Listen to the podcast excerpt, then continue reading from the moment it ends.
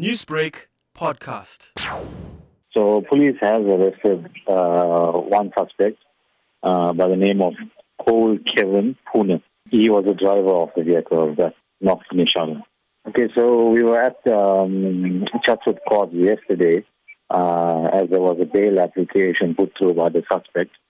Basically, the family and the community uh, got together. The bus was loaded from Unit 11 Chatsworth, a couple of taxis from Phoenix, and we all got together with our T-shirts and placards wanting no bail for the suspect. Did he receive bail? So bail wasn't granted. Bail was remanded. He will appear again next week on the 12th. He's going to appear again at the Chatsworth Court. So we will once again be there and the community. So what we're doing is we created a Facebook page and we're trying to get more people to join us because obviously justice needs to be served. I mean, we're trusting the justice system to sort things out. Uh, and, you know, we didn't take things into our own hands and try and get it sorted ourselves. So we're trusting them to do the right thing. It's just us gathering out there, wanting uh, no bail, and the right thing should be done.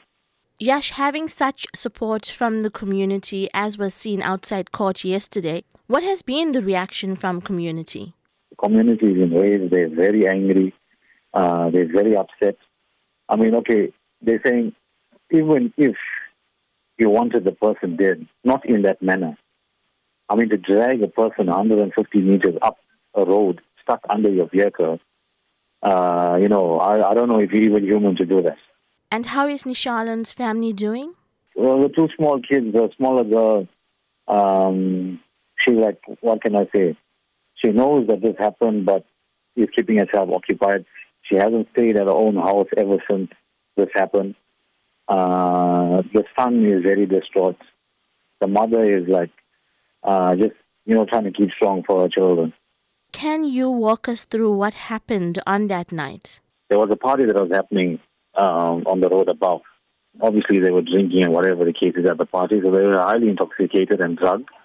From that party, the problem spilled onto the road. These guys were coming down the road towards Nishalan's house.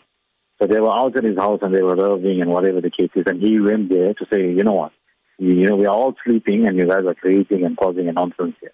And that's when the fight broke out between between them.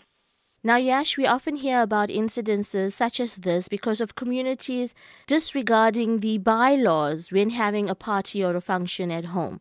What advice do you have for people so that they do not find themselves in such a situation? You know? I think that uh, people trying to sort issues out themselves should be, what can I say, refrain from. You should obviously get police to help you. You know, if something like this is happening, people are driving cars and things like that, you going out there yourself to, to get it sorted out is going to cause some sort of trouble. So you rather get the correct authorities to come there and get the problem sorted out. Newsbreak, Lotus FM, powered by SABC News.